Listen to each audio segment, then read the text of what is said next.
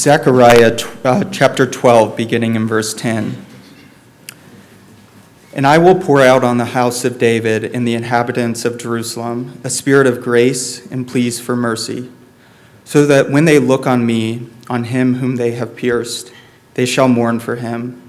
As one mourns for an only child and weep bitterly over him, as one weeps over a firstborn. On that day, the mourning in Jerusalem will be as great as the mourning for Hadad Rimmon in the plain of Megiddo. The land shall mourn, each family by itself, the family of the house of David by itself, and their wives by themselves, the family of the house of Nathan by itself, and their wives by themselves, the family of the house of Levi by itself, and their wives by themselves the family of the Shimeites by itself, and their wives by themselves, and all the families that are left, each by itself, and their wives by themselves. On that day there shall be a fountain opened for the house of David and the inhabitants of Jerusalem, to cleanse them from sin and uncleanness. And on that day declares the Lord of hosts, I will cut off I will cut off the names of the idols from the land so that they shall be remembered no more. And also I will remove from the land the prophets and the spirit of uncleanness. And if anyone again prophesies, his father, uh, his father and mother who bore him shall, will say to him, You shall not live, for you speak lies in the name of the Lord. And his father and mother who bore him shall pierce him through when he prophesies. On that day, every prophet shall be ashamed of his vision when he prophesies. He will not put a hairy cloak in order to deceive, but he will say, I am no prophet, I am a worker of the soil, for a man sold me in my youth. And if anyone, and if anyone asks him, What are these wounds on your back? he will say, The wounds I've received in the house of my friends. Awake, O sword, against my shepherd against the man who stands next to me, declares the Lord of hosts. Strike the shepherd, and the sheep will be scattered. I will turn my head, I will turn my hand against the little ones, and the whole land declares the Lord. Two thirds shall be cut off and perish, and one third shall be left alive. And I will put this third into the fire and refine them as one refines silver, and test them as gold is tested. They will call upon my name, and I will answer them. I will say, They are my people, and they will say, The Lord is my God. This is the word of the Lord.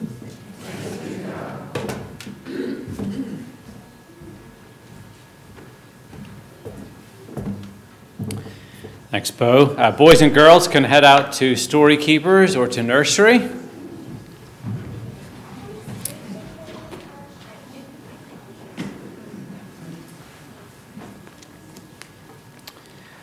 Kids are heading out, let me, uh, let me lead us in prayer as we ask God's help for our passage today. Let's pray. Heavenly Father, thank you for your word. Thank you that you, uh, by your Spirit, help us not only understand it, but apply it, see its relevance in our lives. Lord, we come uh, this morning as a congregation of people who are at different uh, points on the spectrum of our journey of faith. Some of us, perhaps, here are, aren't not even sure we believe in you. Others of us are seeking you. Others of us have been walking with you for many years. Some of us need encouragement today. Some of us need some challenge. You know exactly what each of us needs. And I pray, Lord, that through this passage and um, the words that you give me to speak, that you indeed will meet each of us where we are in need today. We ask all this in Jesus' name. Amen. I were to ask you of, uh, to think of one word that you associate with Easter, I wonder what that one word would be. As Tara was trying to grapple with putting together PowerPoint slides this morning that we'll see a little later, she said stress. But uh, uh hopefully, there are other words that come to your mind this morning. Uh, we might run the gamut all the way from bunnies and chocolate and eggs to hopefully Jesus, resurrection, new life, or perhaps the word you would think of is hope. We long for hope at this season of the year because, frankly, hope seems generally in such short supply in our lives. As David French indeed wrote in his Sunday article this morning Easter is everything, a day of hope in a season of grief. When we talk about hope, of course, we need to define what we're talking about. In a letter to uh, Thomas Moore, the early 19th century English poet, Lord Byron wrote, But what is hope? Nothing but the paint on the face of existence. The least touch of truth rubs it off, and then we see what a hollow cheeked harlot we have got hold of. End quote. Which, being interpreted, means Byron was saying hope is simply a form of wishful thinking. You might say, I hope the Phillies win the World Series this year. You might say that. I would say something different. Or you might say, I hope the weather is going to be warm and sunny for my day off this week, and so on. It's, it's more in the category of wishful thinking. But when the Bible uses the word hope, it's speaking of something much more robust. It understands that hope, like faith, whatever it's hoping for, is only as good as its object. What ultimately matters is who you put your hope in. All through this sermon series in the book of Zechariah, I've referred to the prophet Zechariah as someone sent by God to bring comfort and hope uh, to the people of Jerusalem all the way back in the 6th century BC. Zechariah's audience was made up of God's people who had returned to the city of Jerusalem after 70 years in exile in Babylon. Things were not good for God's people when they came back uh, to Jerusalem. They were under foreign rule and occupation by the Persians. The temple had yet to be rebuilt, and there was famine in the land. And as a result, they were disillusioned, they were uh, d- disappointed, they were just fed up with life. They were in desperate need of hope. And hope really permeates the whole book of Zechariah. But the word hope only actually appears in one place. It came a few weeks ago as we were looking in chapter 9. Here's what God says right after he declares that the coming king is going to come into Jerusalem on a donkey, thereby announce himself as king. And then we read this, chapter 9, 11 to 12. As for you also, because of the blood of my covenant with you, I will set your prisoners free from the waterless pit. Return to your stronghold, O prisoners of hope. Today I declare that I will restore to you double. That's a bit of a strange phrase, isn't it? Prisoners of hope. But God was saying that, that they had been prisoners in the pit of exile, but now God had intervened. He'd brought them back to Jerusalem, and now they were prisoners of hope on account of God's promises for what lay in the future. And we've seen these promises all the way through the book. But in, this, in the final section, really from chapters 9 to 14, those promises become particularly focused on one person. Hope rests with a person. In chapter 9, he was presented to us as the coming king, whose reign and rule will stretch from sea to sea. In chapters 10 and 11, we saw last week that he was presented as the good shepherd. Well, here in our final chapters, we discover one more massively important description of this individual upon whom all of Israel's hopes lay, all of our hopes hang. He's also the pierced Messiah. Here's how we're going to frame Zechariah's message of hope in this final section, what we call the sermon in a sentence each week. The God of creation is going to bring a new creation through the pierced Messiah. We're going to break it down into three parts this morning. First part, we're thinking about salvation through judgment. Secondly, we're thinking about the stricken shepherd. Thirdly, we're thinking about the gospel according to Zechariah, also that we might understand better that the God of creation is going to bring a new creation through a pierced Messiah. So, first of all, salvation through judgment. Oh, let me begin this point by showing you how Zechariah frames this whole last section. Look first at how he begins in chapter 12, verse 1 the oracle of the word of the Lord concerning Israel. Thus declares the Lord who stretched out the heavens and founded the earth and formed the spirit of man within him. Zechariah starts by pointing our attention all the way back to the beginning of the Bible and reminding us that the one whose oracle, whose word this is, is none other than the creator of the universe. And because God made it all, He made the universe, He made the world, He made us, he gets to be in charge, and we would be foolish not to listen to what he says. He's sovereign, he's the creator and ruler over all, he reigns over all of creation. So that's how we start. And then towards the end of this whole section, in chapter 14, verse 9, we read this And the Lord will be king over all the earth. On that day, the Lord will be one and his name one. So Zechariah at this point looks to the future and declares that a day is coming when the, the Lord will be king over all the earth, which is really shorthand for that time in the future when all creation will be made new when all our tears will be wiped away, when there will be no more death or sickness or war or sadness or selfishness or greed or pride or any sin. That's what the world will look like when the Lord will be king. And you say, but didn't you just say that as the creator, God is already the ruler, the king over all creation? So which is it? Is it already or is it not yet? And how do you answer that? Well, the answer is yes, God's the rightful ruler now. And he's in control of all things now. But this world is currently in rebellion to his rule. This world wants to do things its own way rather than God's way. But Zechariah is announcing that a day is coming when God will deal with that rebellion and he will establish his perfect, loving reign and rule in all its fullness. And if you read through all the chapters of this last section, we, I just had Bo read a section. If you read from 12 to 14, you find this phrase repeated over and over again on that day. It actually occurs 17 times in these three chapters. That day would be the focal point for these prisoners of hope in the days of Zechariah, because that would be the day when God will fulfill all his promises and particularly in the context of Zechariah, his promise from chapter, chapter 1 that he will return fully to his people. And what would be the key to that day? Well, here at the start of chapter 12, Zechariah tells us the key is salvation through judgment. Look at verses 2 to 5, chapter 12.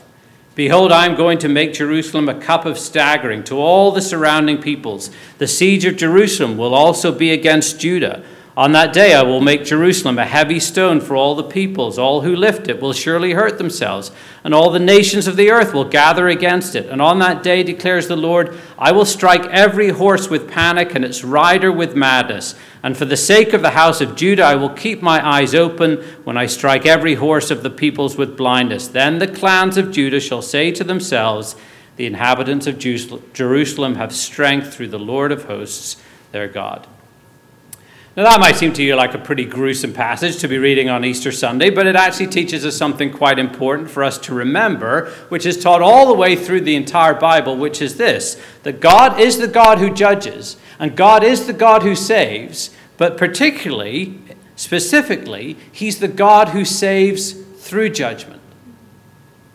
We see this theme all the way through the Bible, this theme of salvation through judgment. But, but one clear place to go is back in the book of Genesis with Noah and the flood. Because if you think about the flood, the waters that judged the world were the same waters that actually saved Noah and his family. The floods that sank the majority lifted up Noah and his family. God saved through judgment. Oh, and he does that over and over again in the Bible. And here in Zechariah 12, God's promising to do it all over again. How will God save Jerusalem? Through the judgment of the opposing nations. And notice that God's the key actor here to deal with the people who have opposed him and his people. He says, I'm about to make, I will make, I will strike. So things seem to be going swimmingly at this point. Everything's on the ascendancy. God's people will be saved. Those who oppose God and his people will be judged. Salvation through judgment only as we're about to discover, this salvation through judgment is not going to come as they were expecting. And that brings us to our second point the stricken shepherd. In verse 10, there's this most unexpected revelation of how this promised salvation through judgment is going to come. Look at that verse. He says, And I will pour out on the house of David and the inhabitants of Jerusalem a spirit of grace and pleas for mercy, so that when they look on me, on him who has been pierced, they shall mourn for him as one mourns for an only child and weep bitterly over him as one weeps over a firstborn. And the mention here about pouring out of a spirit of grace and pleas for mercy might seem to indicate a, a, sudden change of direction, a change of subject, but I don't, I don't think that's the case here. The people still on view are those of the house of David, the inhabitants of Jerusalem. They were mentioned just a few verses ago, verse 7. And the reference to someone who's been pierced suggests that the general context is still a battle, as we saw in the earlier verses, or at least the aftermath of a battle. And the picture that seems to unfold here is, is, is really sort of of a victorious army, suddenly plunged into grief by the realization that its supreme commander has been slain in battle. But what's even worse than that is it's not the enemy that has pierced the commander of this people, it's his own followers who are responsible for his death. And that brings us to the key issue of this passage and this last section, and perhaps the key issue of the message of the entire book of Zechariah. Who's this one who gets pierced in chapter 12, verse 10? Look again at the verse and, and notice this is the Lord God speaking. This is Yahweh speaking. In other words, the pierced one is none other than God Himself. The victory that's going to usher in the kingdom of God, His perfect rule and reign, will not be won, we discover, without suffering. And none will suffer more keenly than God Himself, the pierced God. And then by the time we get to chapter 13, the plot thickens. Look at chapter 13, verse 7. Awake, O sword, against my shepherd, against the man who stands next to me, declares the Lord of hosts. Strike the shepherd, and the sheep will be scattered.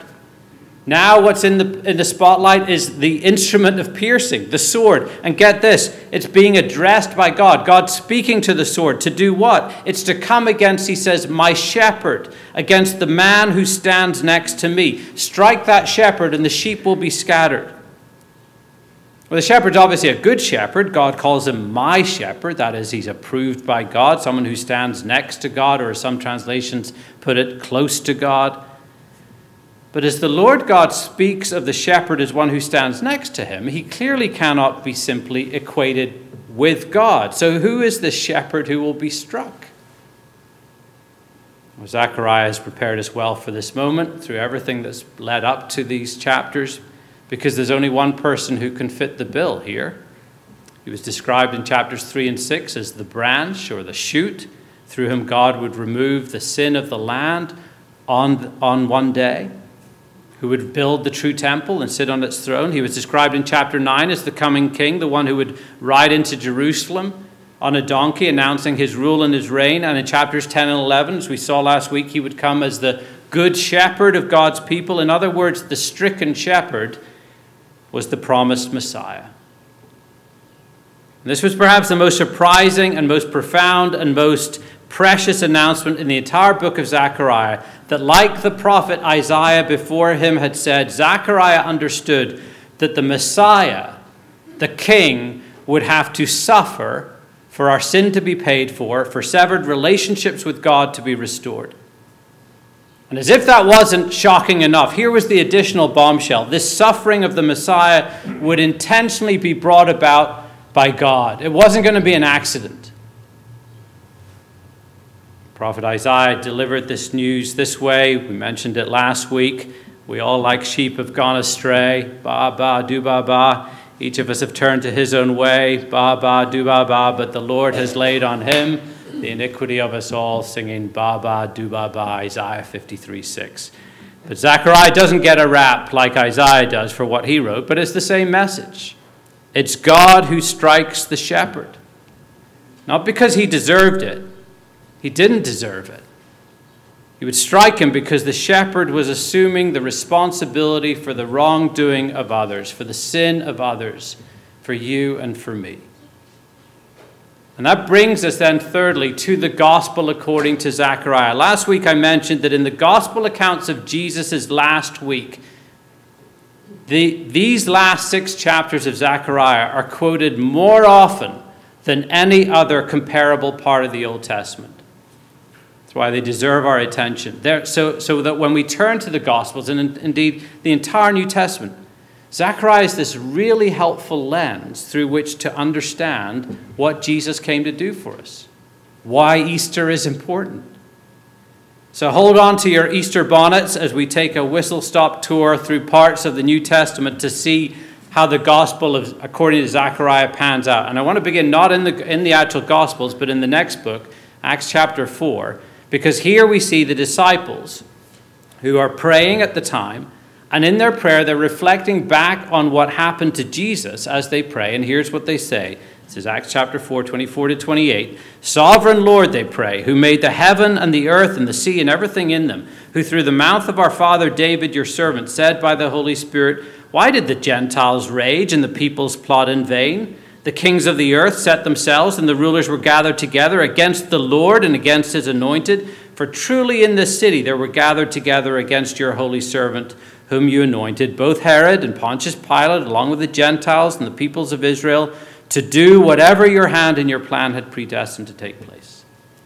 So notice the disciples begin their prayer exactly the same place that Zechariah 12 begins, with reference to God as the creator. And then they quote from a psalm, Psalm 2, which speaks of kings and nations essentially at war against the Lord and his anointed. And then they see the fulfillment of that psalm. They say, In this city, in Jerusalem, with Herod and Pontius Pilate, the Gentiles and the peoples of Israel gathered against your holy servant Jesus. When was Zechariah's day when the nations and the people of Israel gathered against God's purposes? For the disciples, it was the day on which God's holy servant Jesus, the Messiah, was pierced. The death of Jesus was the day of salvation for God's people and the day of judgment for God's enemies. And that that was what was being predicted by the battle scene in Zechariah 12 is supported by the fact that the Apostle John tells us that when a Roman soldier's spear pierced the side of, of Jesus while he hung on the cross on that day, John 19, 36 to 37, these things took place that the scripture might be fulfilled. They will look on him whom they had pierced. John's quoting here from Zechariah 12:10, the verse that said the Lord God Yahweh would be pierced and he applies it to Jesus. In other words, God would become incarnate. God would take on human flesh in the person of his son Jesus Christ so that he might be pierced for our transgressions. God was pierced for our sins so that we need never be. The gospel according to Zechariah. But that's not all. At our Maundy Thursday service a few days ago, Jeremy was taking us through part of Mark chapter 14 Jesus' celebration of the Lord's Supper with his disciples at the time of Passover. Right after that incident, the passage that, Jesus, that Jeremy was preaching on, here's what we read Mark 14, 26 to 27. And when they had sung a hymn, they went out to the Mount of Olives, and Jesus said to them, You will all fall away, for it is written, I will strike the shepherd, and the sheep will be scattered. Jesus knew what Zechariah's prophecy was pointing to.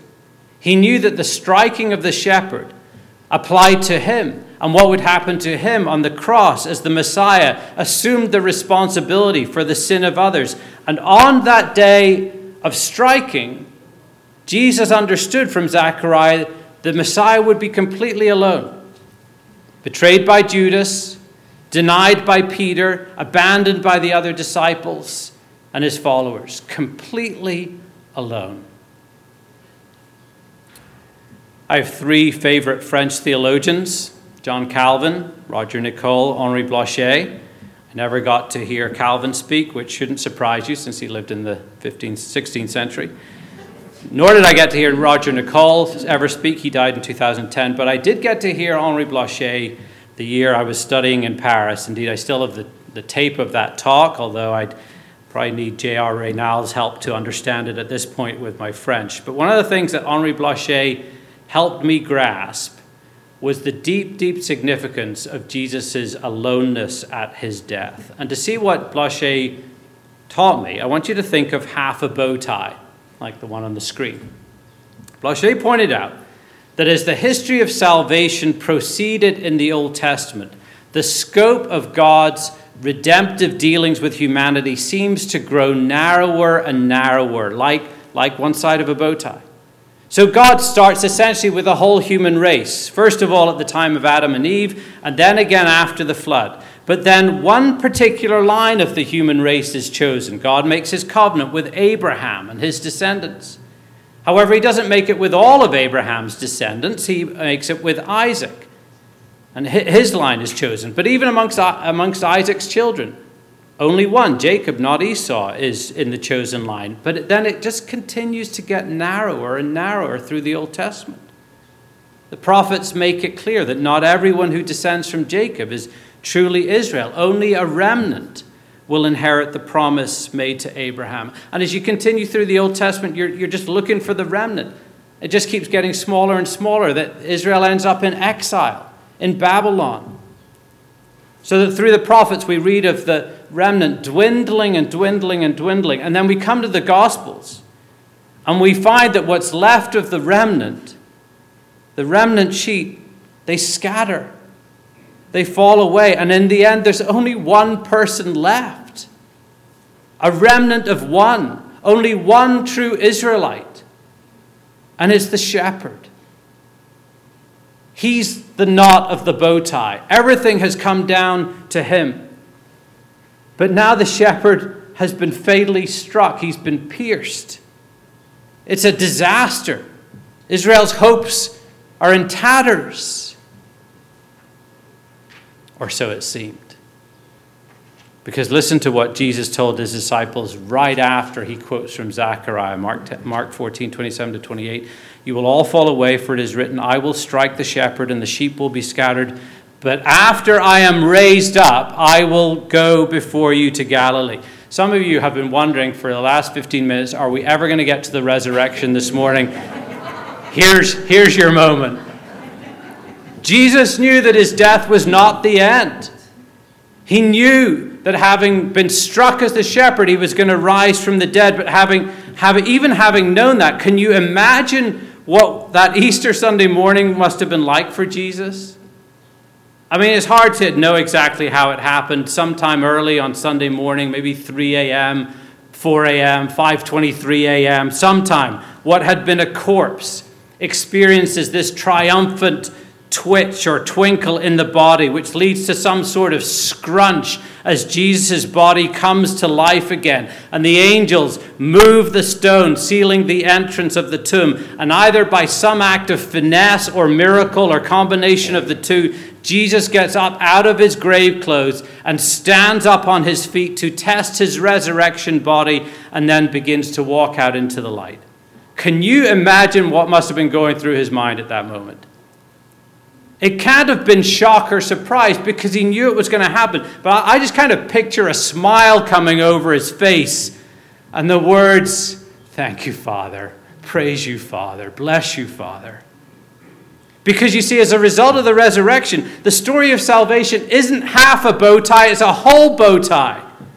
Because of Jesus, the line starts spreading out again and getting further and further apart. Because now the promise is to all who find salvation through the judgment of the stricken shepherd. Our salvation's because someone else was judged, salvation through judgment. But it was Jesus who was judged so that now we can be forgiven and the people of God. So that now the true Israel is now all who find their salvation, both Jew and Gentile, in the crucified but risen Jesus. And as more and more people put their faith in him, maybe even today someone here puts their faith in him, the lines just keep getting wider and wider. It keeps expanding, it keeps growing. That's the beautiful geometry of all of God's plan.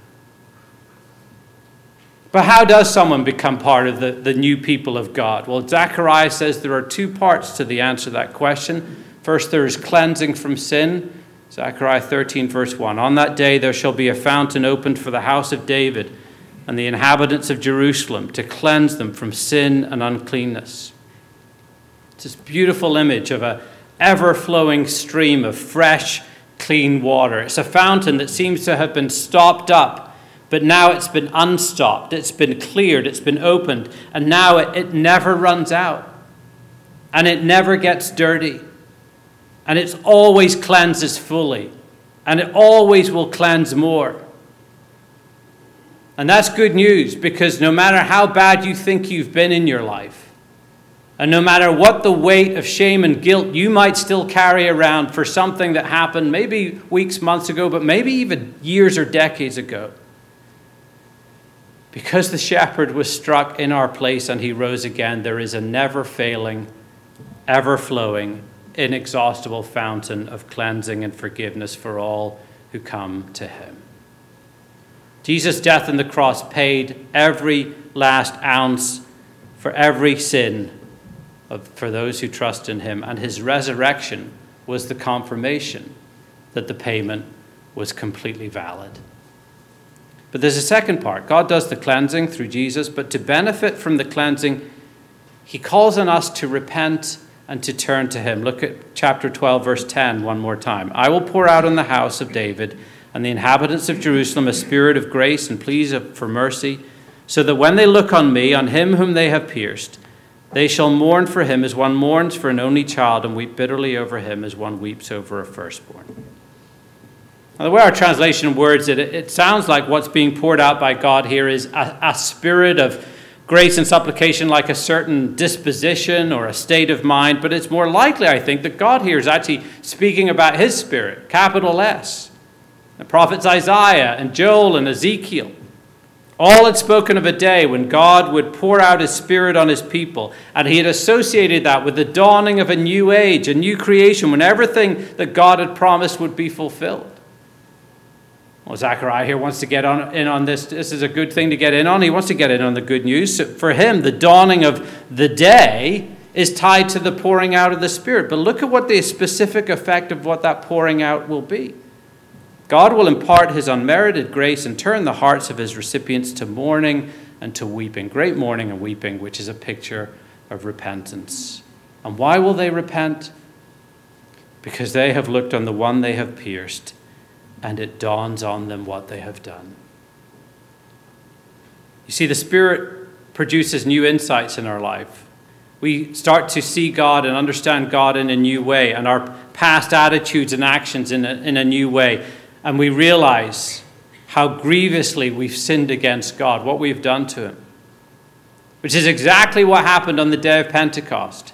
God pours out His Spirit on many people gathered in Jerusalem, and Peter, preaching to the crowd that day, said this Acts 2:23 to 24. This Jesus, delivered up according to the definite plan and foreknowledge of God, you crucified and killed by the hands of lawless men God raised him up, loosing the pangs of death because it was not possible for him to be held by it. This Jesus you crucified and killed, killed by his own people, as Zechariah had said would happen. And what was the reaction of the people?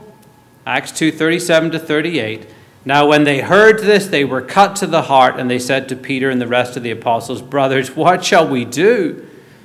And Peter said to them, Repent and be baptized, every one of you, in the name of Jesus Christ for the forgiveness of your sins. And it's the same call issued to anyone here who hasn't trusted in the pierced Messiah. What shall I do? Repent and be baptized for the forgiveness of your sins. Now, you might say, well, that makes sense back in Acts chapter 2. I mean, those people were around at the time of Jesus' death. Makes sense that they could have been complicit in his execution, but I wasn't there. Why would I need to repent? I'll tell you why. Because of the coming day. Because of the on that day that Zechariah keeps repeating. I've really been making the argument that the New Testament writers largely saw that day fulfilled in the death of Jesus. But from the perspective of the entire New Testament, Zechariah's day is actually two days. Or perhaps even more precisely, it's a period of time bookended by those two days. And in that sense, we're living in the day now. Because what Zechariah predicts didn't all happen at Jesus' first coming. Much of what he prophesies, particularly in chapter 14, still lies ahead on another day, the day when Jesus will come a second time, and when, as I highlighted at the beginning of the sermon from chapter 14, verse 9, the Lord will be king over all the earth. On that day, the Lord will be one and his name one. But the very end of the Bible, in the book of Revelation, the Apostle John anticipates that day. Listen to how he opens with his greeting in Revelation 1, verses 5 to 7. To him who loves us and has freed us from our sins by his blood and made us a kingdom, priest to his God and Father, to him be glory and dominion forever and ever. Amen. Behold, he is coming with the clouds, and every eye will see him, even those who pierced him, and all tribes of the earth will wail on account of him. Even so, Amen. Here in his greeting, John returns us to these dual themes of salvation and judgment, and he references two groups. First consists of those Zechariah had referred to as prisoners of hope. Their hope has been at least partially fulfilled as Jesus has freed them from their sins through his death and brought them into, a, into his kingdom. But there's a second group here, isn't there? On that day, Jesus will come with the clouds, and every single one of us will see him. Every single one of us here will see him. And then John alludes one more time back to Zechariah 12 and tells us that number will include those who pierced Jesus. But on this, this particular day, all the tribes of the earth will wail on account of him. But you see, that wailing isn't the mourning of repentance that led to salvation as it was in Zechariah. It's the wailing of seeing that Jesus is returning, is returning as the King of Kings and the Lord of Lords, and realizing that at that point that it's too late to turn to him. It's the wailing of those who realize that they really are on the wrong side of history. It's the wailing of those who know that the only verdict that lies ahead for them is not salvation, but judgment. And if that seems like a definite downer to finish this message with, here's the good news that day hasn't arrived yet. Today is still a day of salvation. And the Apostle Peter's answer is still the same to those of us who would ask the question what shall we do? What do I do to get on the right side of history for that day when Jesus returns? And Peter's answer is the same repent and be baptized, every one of you, in the name of Jesus Christ for the forgiveness of your sins.